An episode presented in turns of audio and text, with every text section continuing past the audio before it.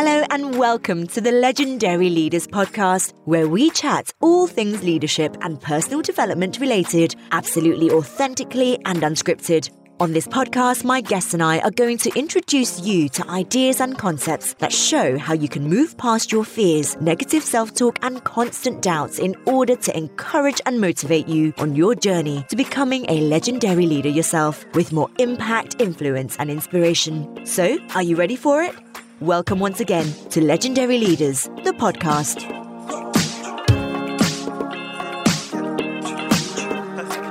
Hello and welcome to Legendary Leaders, the podcast. My name is Kathleen Merkel and I am the host of this show.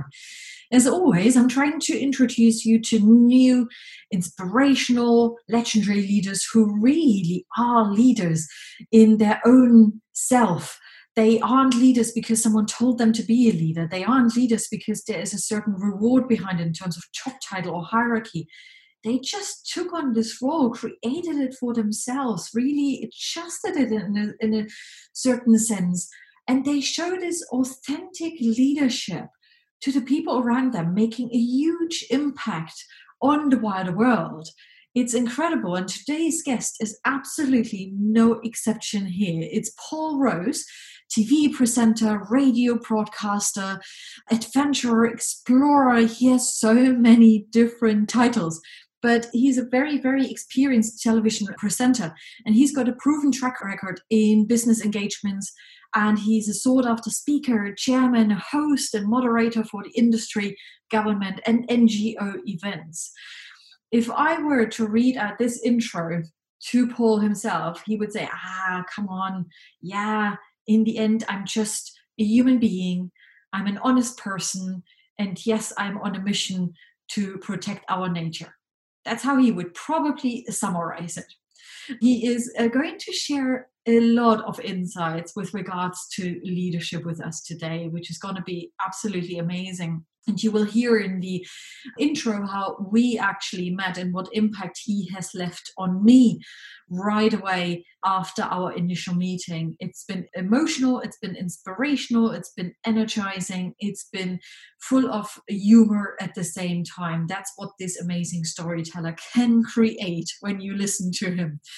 What else are we going to talk about? So, he has an amazing story to tell how he actually got to be this adventurer and explorer that he is. It didn't just start like that, yeah, that he knew, okay, that's what I want to be and that's where I want to be. There is a fantastic, wonderful, and again, very real story behind it. He's also going to talk a little bit more about his mission or his missions in the world and how he's really trying to protect our planet. What are the initiatives he's taking, and how is he helping other people to, to get on board? We are going to talk a lot about self leadership and what it is really about. In particular, when you are an explorer, you are in very different places like the Antarctica, where he has spent uh, quite a substantial amount of time. You spend time with a crew and a team on a ship. Self leadership is essential. Focusing on the people around you is absolutely essential. And being very human with each other is a must so that is absolutely an example we are going to be chatting about. He's also going to share with us why honesty plays such an important role in leadership and why we need more of it nowadays. He's therefore also going to share some of the leadership stories with us of leaders that have inspired him in particular in the last months whilst we found ourselves in lockdown in this situation where suddenly out of the blue a pandemic hit us what has his observations been with regards to other leaders, leadership in general, how he looked after himself, but also he shares very openly his challenges throughout this time as well. And last but not least, we are going to close this conversation today talking about one of his most challenging inner journeys that he has been through. He's going on so many adventures, um, right? And those adventures, those journeys, this traveling, usually brings an inner journey with him. So, what has his been? Have a listen yourself, enjoy this conversation, and do let us know, as always, what you think about it. So, leave, leave a review for us in the feedback section on iTunes because we really want to hear what you think about the show and what topics you want to hear more about. Also, if you want to be a guest on the show, then just get in touch. I'm always curious to get to know new leaders, more leaders who really can share their voice with other people around them, inspiring them and encouraging them to take their own steps of self leadership. Enjoy this episode. I'm sure you will enjoy it as much as I did recording it. And I speak to you in a short moment. So, hello, hello. Today I have the wonderful Paul Rose with me, and I am so excited about it. Hello, Paul. Hi, Kathleen. It's great to be here. It's great to have you. I'm so excited. I said to you beforehand, right? I constantly interview legendary leaders here. We talk about all sorts of facets of leadership every episode. And then I saw this ad on, I think it was LinkedIn, that you gave an interview for uh, National Geographic. And I was like, Kathy, are you actually stupid? You haven't spoken to Paul yet, right? You really need to contact him. So I'm so delighted that you said right away, yes, I'm going to be on the show. Let's talk about this topic a little bit more. Yeah, no kidding. I was, I was happy to hear from you, and, and it's good timing. You know, so very happy to be here. It's going to be good. Absolutely. So, just to give the audience a little bit of context, how we met. I think it was three or four years ago already. Time is flying by, especially when you are in this weird situation we are all in at the moment, right? Being trapped at home almost. And I, I came to the Lake District with a group of leaders that wanted to learn more about self leadership and how they can really show up as leaders in organizations. And one of the big parts was storytelling. And I remember you coming to a fireside chat. And usually I'm just more in the background. I'm the facilitator, I'm observing, I'm supporting the learning, obviously. But one thing happened during this fireside chat, and I've never told you that actually. I was literally in the midst of tons of emotions listening to you. There was this emotion of feeling absolutely impressed, feeling truly inspired, nearly being close to tears. Literally everything, having a laugh, enjoying the chat, and leaving the session and just thinking about, oh my goodness, Kathy, you need to think your own leadership approach. And that has never left me. I think you are one of the best and most amazing storytellers I've ever experienced. So that's how we met.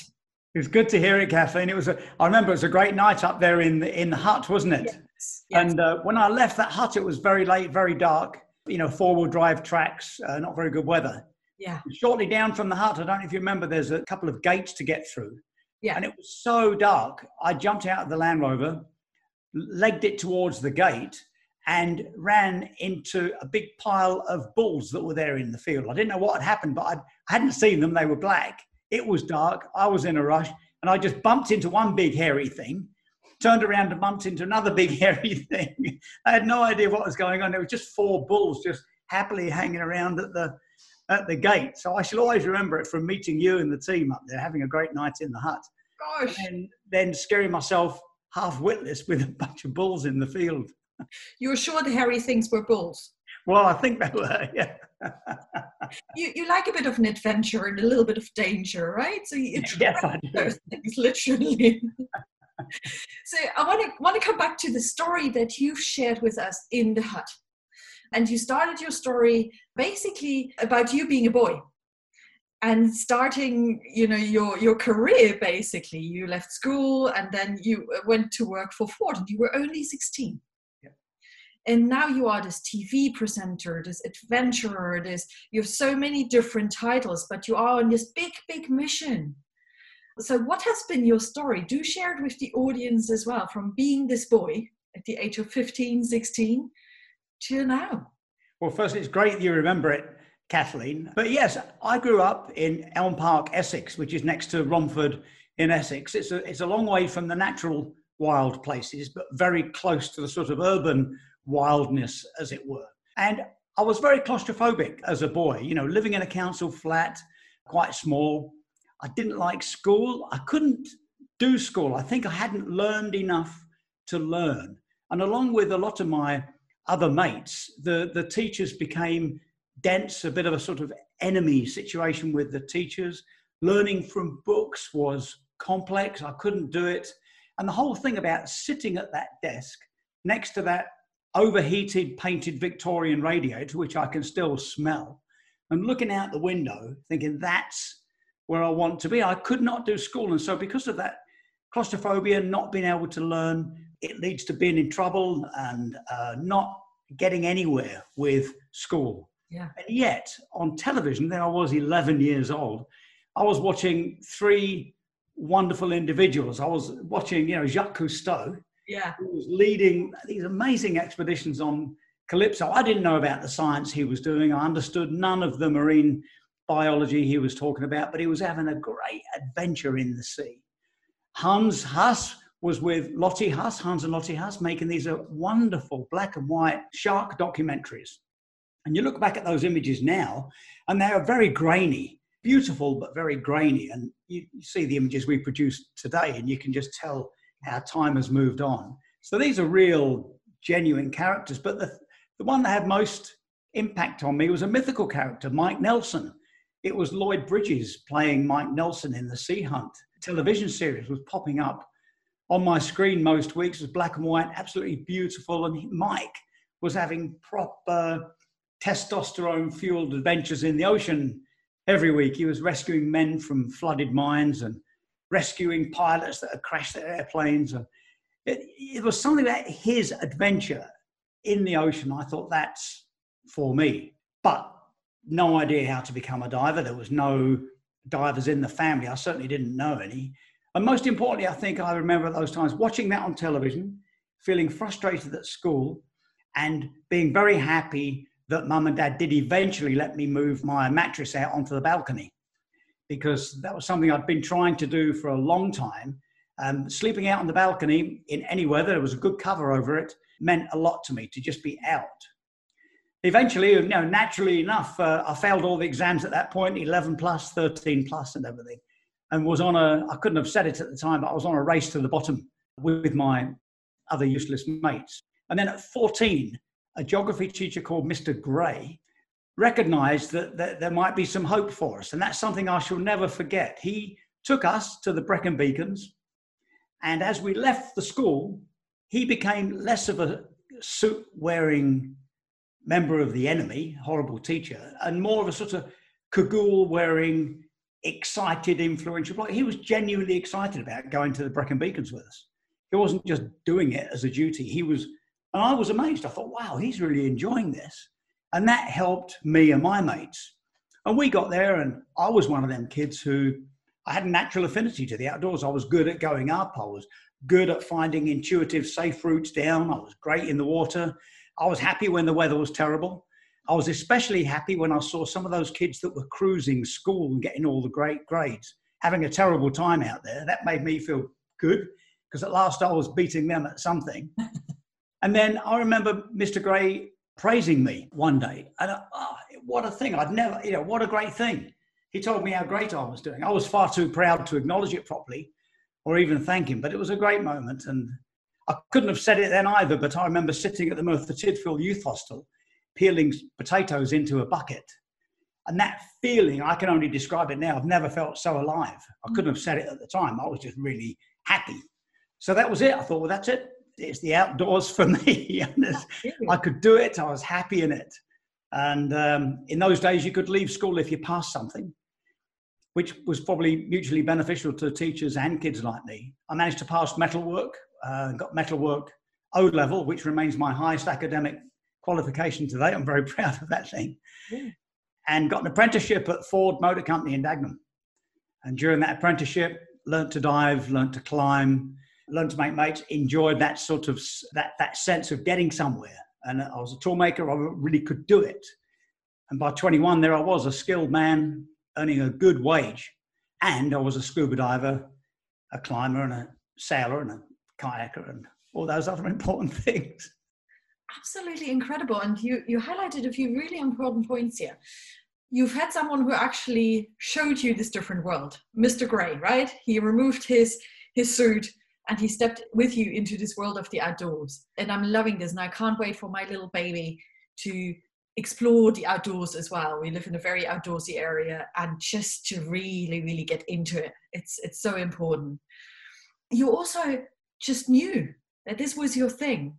And I sometimes ask myself, I often actually ask myself, do we as adults overthink our passions, what we really should be doing, what we love doing in general?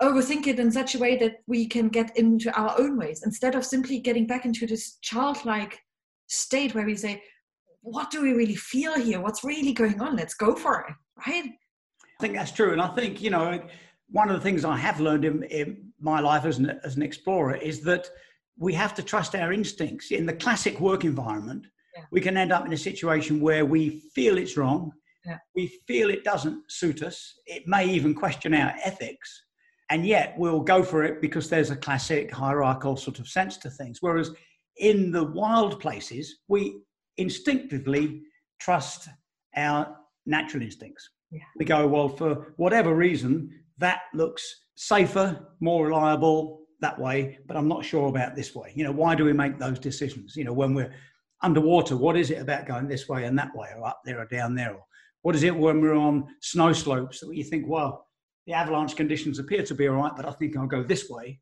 And then later on, you realize the other slope did avalanche. You know, how do we make that? We follow our instincts. And the same with people.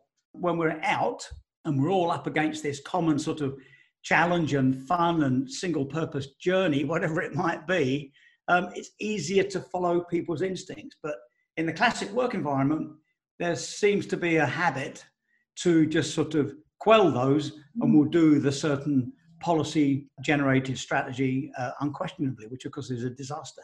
Yeah, and I don't know about you, but I work in this traditional workspace quite a bit, right, with other organizations who want to form and shape the best leaders possible. One of the big topics, I'm sure you know, is innovation, innovative leadership. Let's reinvent ourselves, right? Especially now with this experience, this COVID experience that we are going through.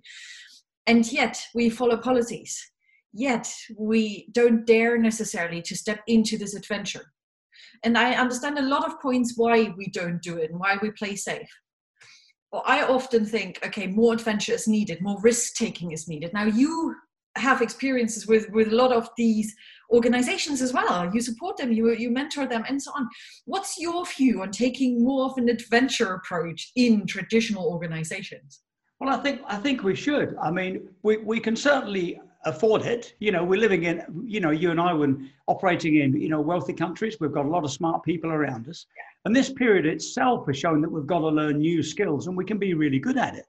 You know, there's virtual conferences and virtual events, but we've still got to stick to the main principles of leadership. And there's a lot, I mean, you're, you're brilliant at, at analyzing, working and, you know, really helping and mentoring leaders, Kathleen. What you do is absolutely brilliant. For me, I keep it really simple. I keep it to technical competency and honesty. And when these two things come together, it doesn't matter what the circumstances are, it's great. And if you've got a leader that gives people a sense to room to explore, room to develop, and a chance of, you know, innovating, as you say, then things are better. It's easier to follow. It's easier to to make a good go of it. And there's nothing worse, is there, than showing up to an innovation conference and it looks and feels like any conference anywhere in the world you've ever been to. exactly. Exactly. That's when you want to see and experience something completely different, right? You want to be thrown a little bit into the unknown. I think so. And I think it's the time for, for business to demonstrate a better set of values, a better set of ethics. You know, I, I sort of had this, one of my many dreams is that when, you know, when we go to vote for a new chief executive or politician or community leader or even school leaders, whatever it might be, when we go there and we see that voting form, on the top of the form, it displays ethics and values. Mm. So it would say John Smith, rather than John Smith conservative or John Smith whatever, it would say John Smith spent four years volunteering for a group in uh, India. Uh, he's a big supporter of the arts, terrible dancer, practical hands on experience in field work as a volunteer, great generator mechanic, blah, blah, blah, blah. And then number two is MBA, bum, bum, bum, and all the. So you would look at people's values first, or if we bought mortgages or houses or insurance or pension policies, would display values, not just giving money to something, but actually hands on at the front line values. You know, if we had these electronic voting, as many of us do now, when you got to that voting form where someone hadn't displayed the value, there'd be big red flashing lights, you know, brr, brr, brr, you know, this person has displayed no values. Are you sure you want to vote for them? So I think this is the kind of thing we need to keep our business businesses in mind, you think, well, what are our values? we've got this extraordinary period of COVID 19 where we're seeing headlines that I would have opened a bottle of champagne over a year ago that says we, you know, we must protect nature. Science will give us a vaccine shortly, we hope, but the only long term vaccine against future pandemics is to protect nature, readdress that out of balance situation. And this wonderful thing that our health is reliant on everybody else's health, which in turn is reliant on the value of nature and protecting nature. So it's something we would have dreamed of seeing a year ago.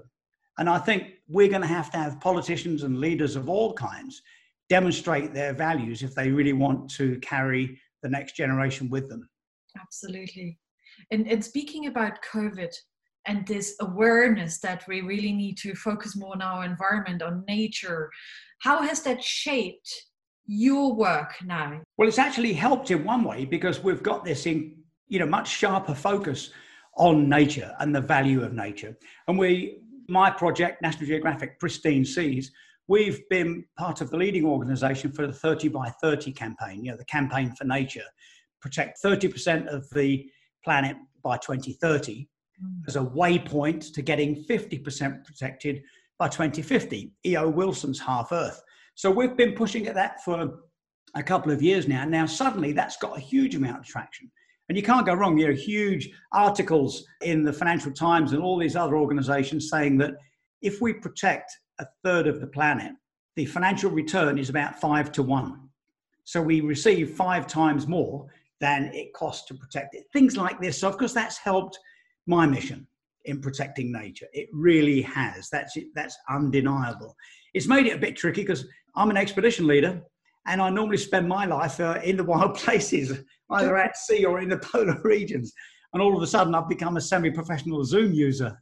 So, what happened to us? Uh, we quickly, we being Pristine Seas, jogged all of our expeditions back. And it's not simple to say, right, we're going to take all of our expedition planning and jog it all back a, a year or a year and a bit because things are going to change. We normally select expedition targets based on scientific need and political opportunity. These parallel columns that we run and analyze before we prepare the expeditions. But now we've got a third column, and that's called post COVID recovery, yeah. which is hugely variable because it's not just me, my team, our in country partners, and the ship, but it's all the things that go around with that, such as the travel and uh, ways of managing COVID. So it's, it's a very complex situation. So we're not quite sure where we're going next, but we know we're going somewhere about mid next year.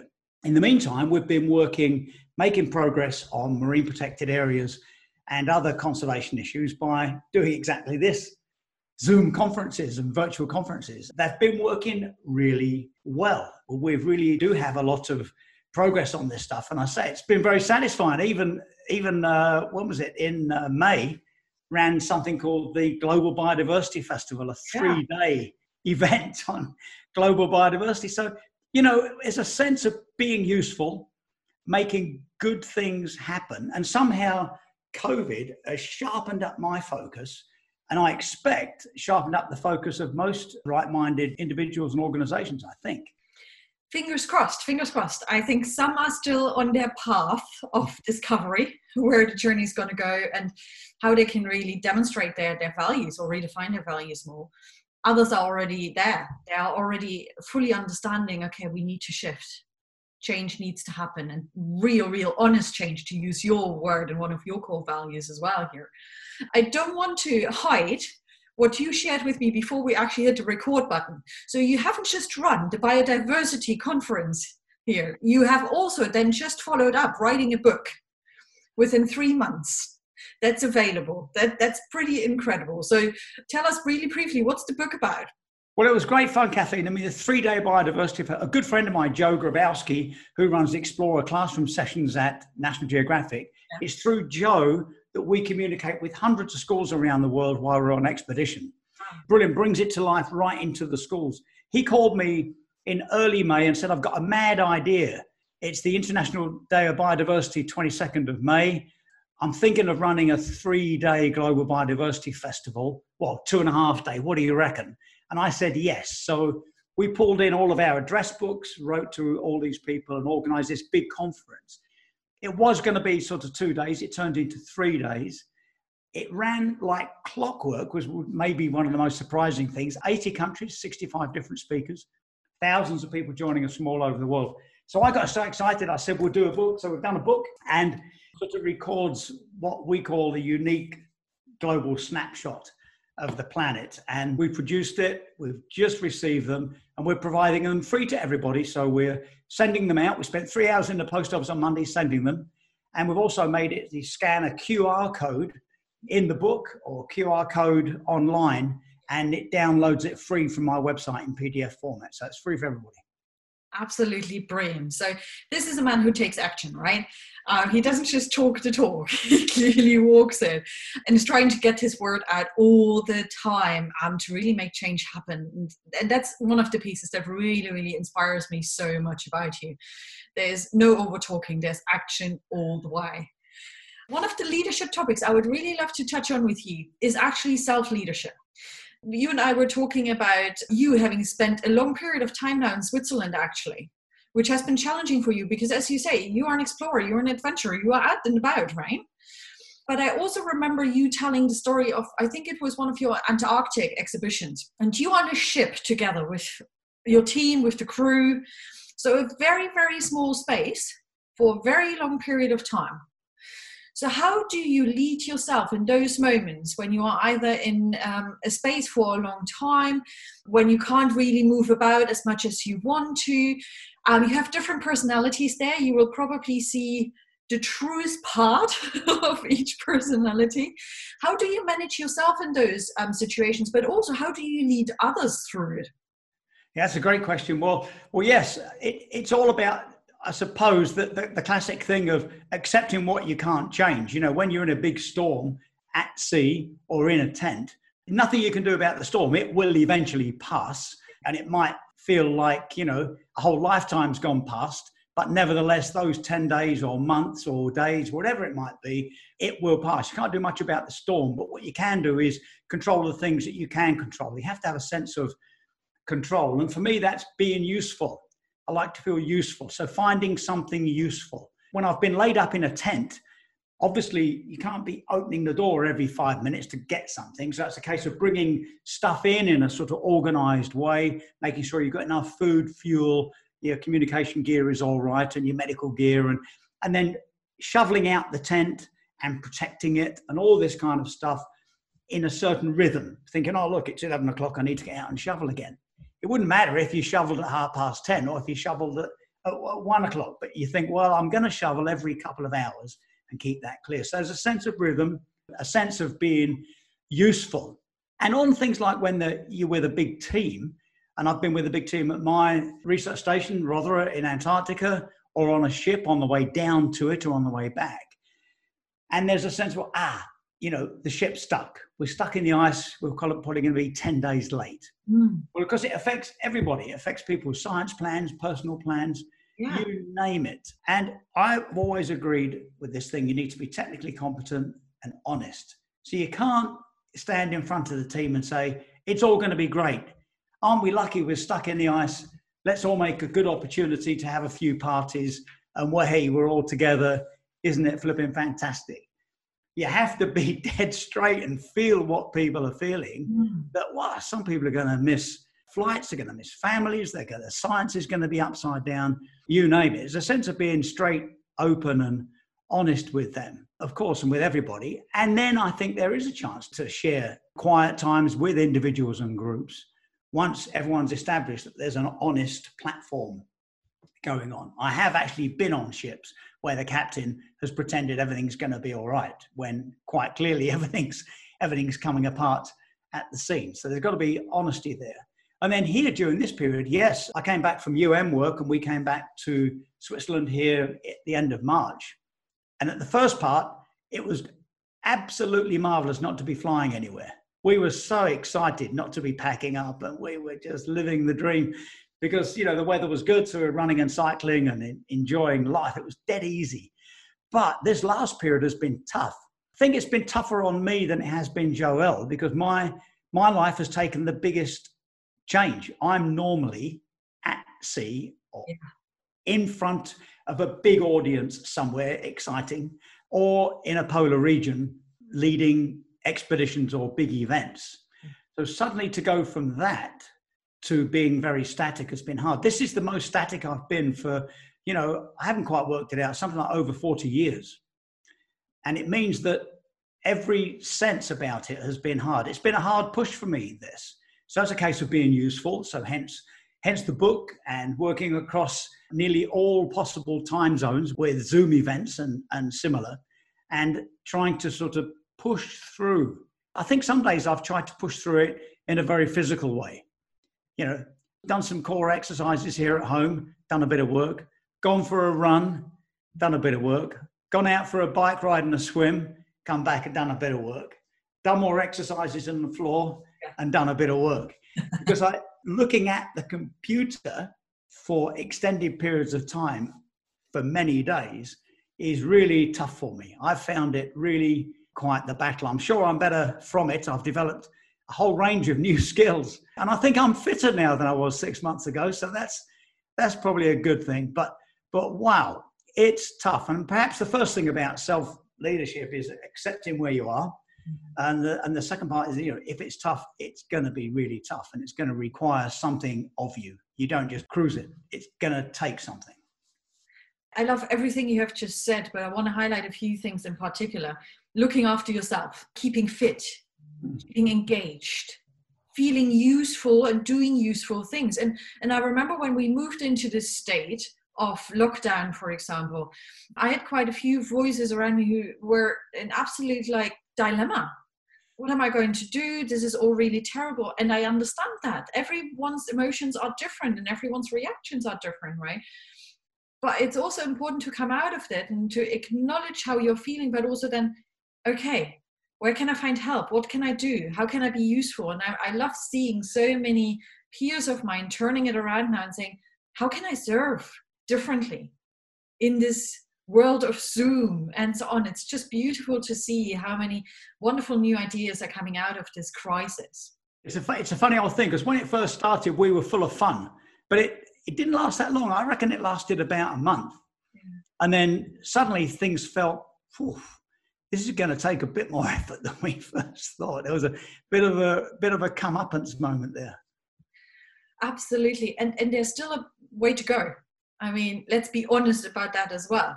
And leadership is even more important than it has ever been now to really help others, not just through it, but also really, really explore potential of others, because that's when you can really show what you are capable of doing in the most positive sense. We've never needed good leadership so much. I mean, here in Switzerland, there's been a sense of really organized leadership through COVID. The messages have been clear, people have been sticking to them. And it's been helped a lot by Mr. Coronavirus. Dr. Koch, who is a, a brilliant guy, he was a doctor for the Red Cross for many years, worked in many war zones, and he became the very organized technical spokesperson for the Swiss government. An instantly likable guy, dead straight and honest. He became a national hero even during very uncertain times, his messages were good. And when he retired a few weeks ago, he did his last news piece live on the news with his classic suit and tie and turned around and jumped in the river for a swim with his suit and everything on. You know? so there's a man there with real, there's a real human principles, dead straight individual. Yeah. as opposed to what's happening in the states or in britain or you know brazil you name it we've got these lunatics, the wrong, the wrong people leading. And at times like this, we need to be led by people like Dr. Koch. He's a national hero. We love him. Yeah. Or Jacinda Ardern in New Zealand, for example. New Zealand. Wow, look at what New Zealand's doing. You know, or Angela Merkel. You know, we've got great leaders out there. But unfortunately, they seem to lose the headlines to, the, to these lunatics. And, um, you know, we're heading back to Britain on Sunday and there's a bit of uncertainty about the way things are being managed in the country. So, don't know. We'll see how we get on. And, and that's where it comes back again to being dead straight, to being honest. Because we were here in the UK, we were, I definitely was confused so often. And I said to you beforehand, I watched the news here, new numbers are being released, and I get really angry, and I noticed this anger in myself, and I'm like, you're winding me up. These are not the real numbers. Be at least transparent, be honest about what's really going on, right? Exactly. So I think we could talk about that literally forever, but I don't want to have an, a public rant here on the show. For a moment, I want to go back to what you mentioned beforehand when you were on a ship with a captain who actually said, Oh, everything is fine. But it was absolutely clear it wasn't. How did that make you feel? What impact did it have on you and the other people on the ship? Yeah, it was a disaster. It's, it's a complete, you know, the, the, you know, this captain was talking to a bunch of uh, experienced Antarctic professionals. So we knew, we knew what was going on, yeah. and it just weakened his position in leadership straight away. And that's the that's the hard part, isn't it? When when people do begin to question what's going on, and then it, it leads to other things. It, you know, question people's motives and ethics and values and and what's really going on. So if you start with technical competency and honesty, you can't, you really, really can't go wrong. I've been with all kinds of other people who aren't in a position of leadership. They're not, you know, this is Mary, she's the base commander. You know, this is Mary, she's a, a mechanic.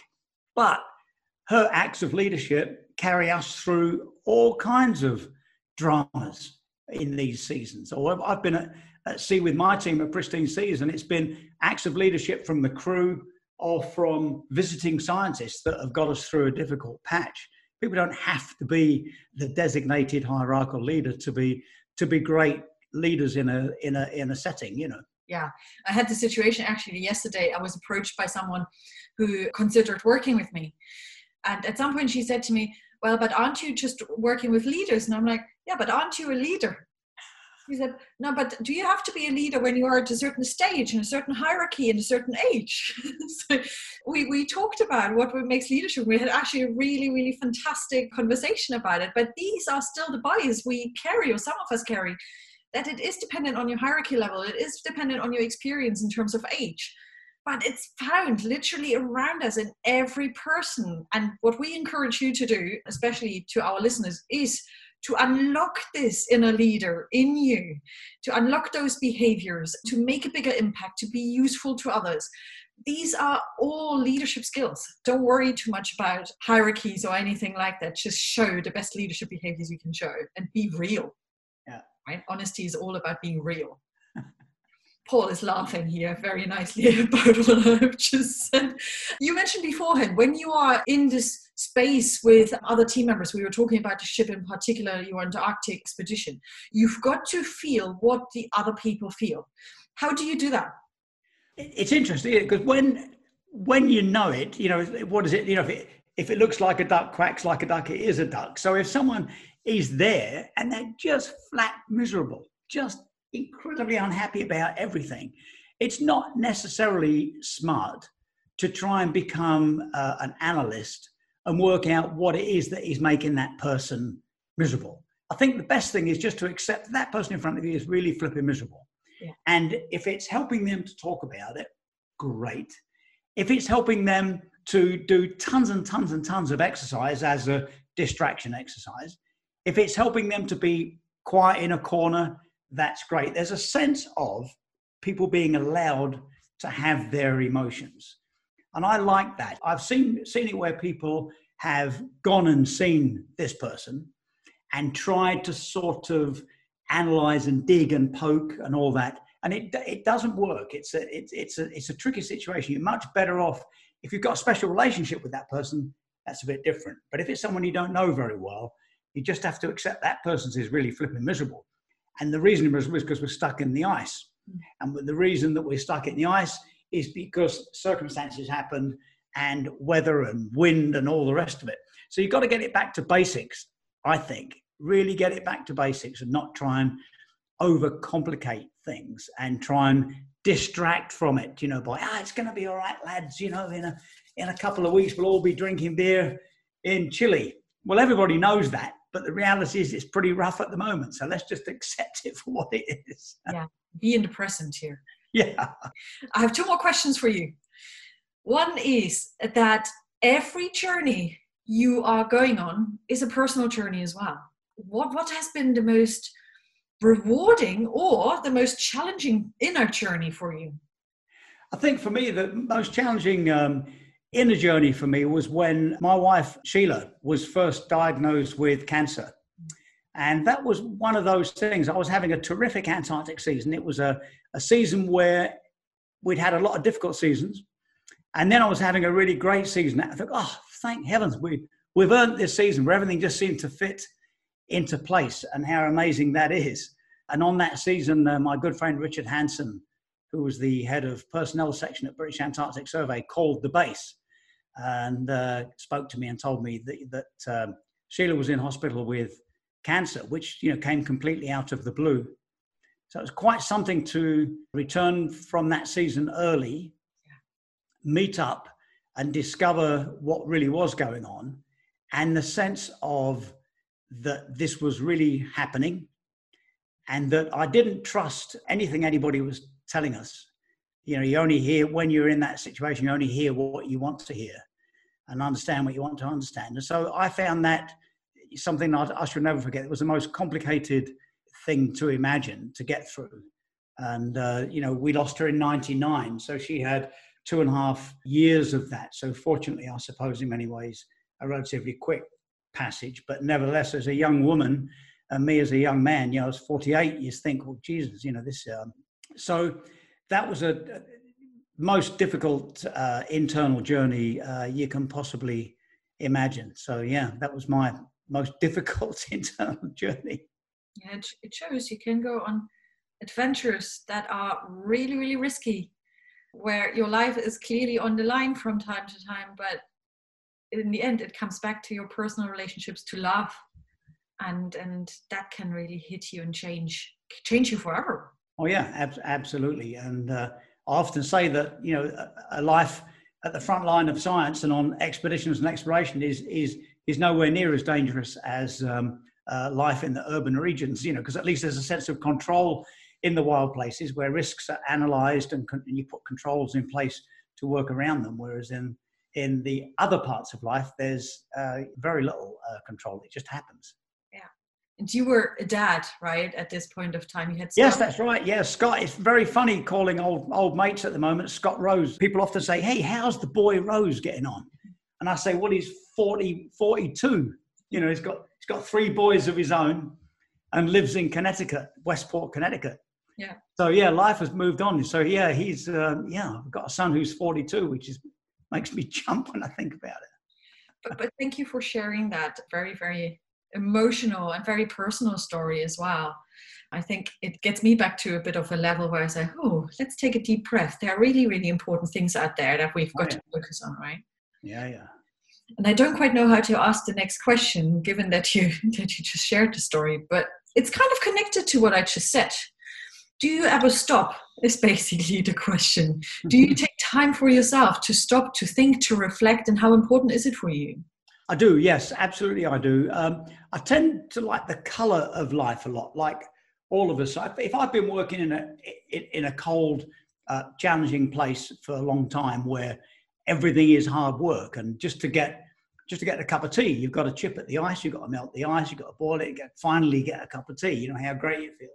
Then it's absolutely brilliant to be planning the next trip, where maybe we're going to stay in amazingly great hotels in a warm, sunny place like the Seychelles or something, and have this have a massage every day and all that. So, so I like that. So I tend to do that. Or if I've been in a warm, hot destination working, then come back and think about climbing or going to a polar region or doing a ski tour or something. So, so I tend to like that moments like that.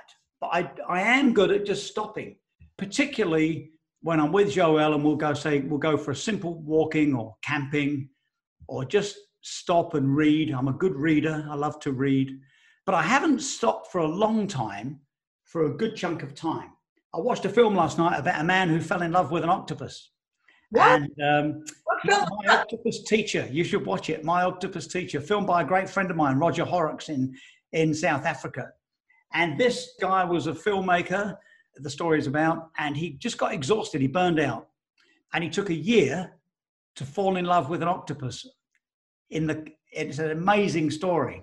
And it's i've never done that. I've never taken a year to just do something. Joel and i have got a friend who went up to berlin. He took he took some, a big chunk of work out of his life. He went to berlin to read a book. Hmm. a special book in a library that couldn't be taken out. So he went up there stopped his life to read this book. So i'm feeling something like that coming on. Yeah let us know what's going to happen there so that we can all come with you, stalk you. Okay. deal. Either way. Thank you so much for being on the show today. I know you have a, a busy schedule ahead. Uh, but briefly, let us know where can people find uh, out more about the next adventures of Paul Rose and about you, obviously, as well. My website's a good place. It's paulrose.org, and I'm active uh, across most social media channels. So if you look for Paul Rose, um, paulrose.org is where you can download the free book. Yes, absolutely. Thank you so, so much. We are obviously going to publish those links on the show notes as well. So you're going to find them there. It's been an absolute pleasure uh, talking to you could do that literally every week. So inspirational. Thanks so much. All the best for you. Loads of health in particular, and enjoy your next adventure. Thanks, Kathleen. Fantastic speaking to you. Thank you for listening to the Legendary Leaders podcast. If you've enjoyed this episode, remember to subscribe to the show either on iTunes, Spotify, or on my website, www.kathleenmerkel.com, so that you can hear more about our next episodes. I would also love to hear from you to discover what topics you'd like to listen to on this podcast. Please head over to kathleenmerkel.com forward slash podcast and let me know. You can also find me on Facebook in the Legendary Leaders Facebook community. Thank you so much for listening, and I look forward to connecting with you again on our next episode of the Legendary Leaders Podcast. Take care. Bye.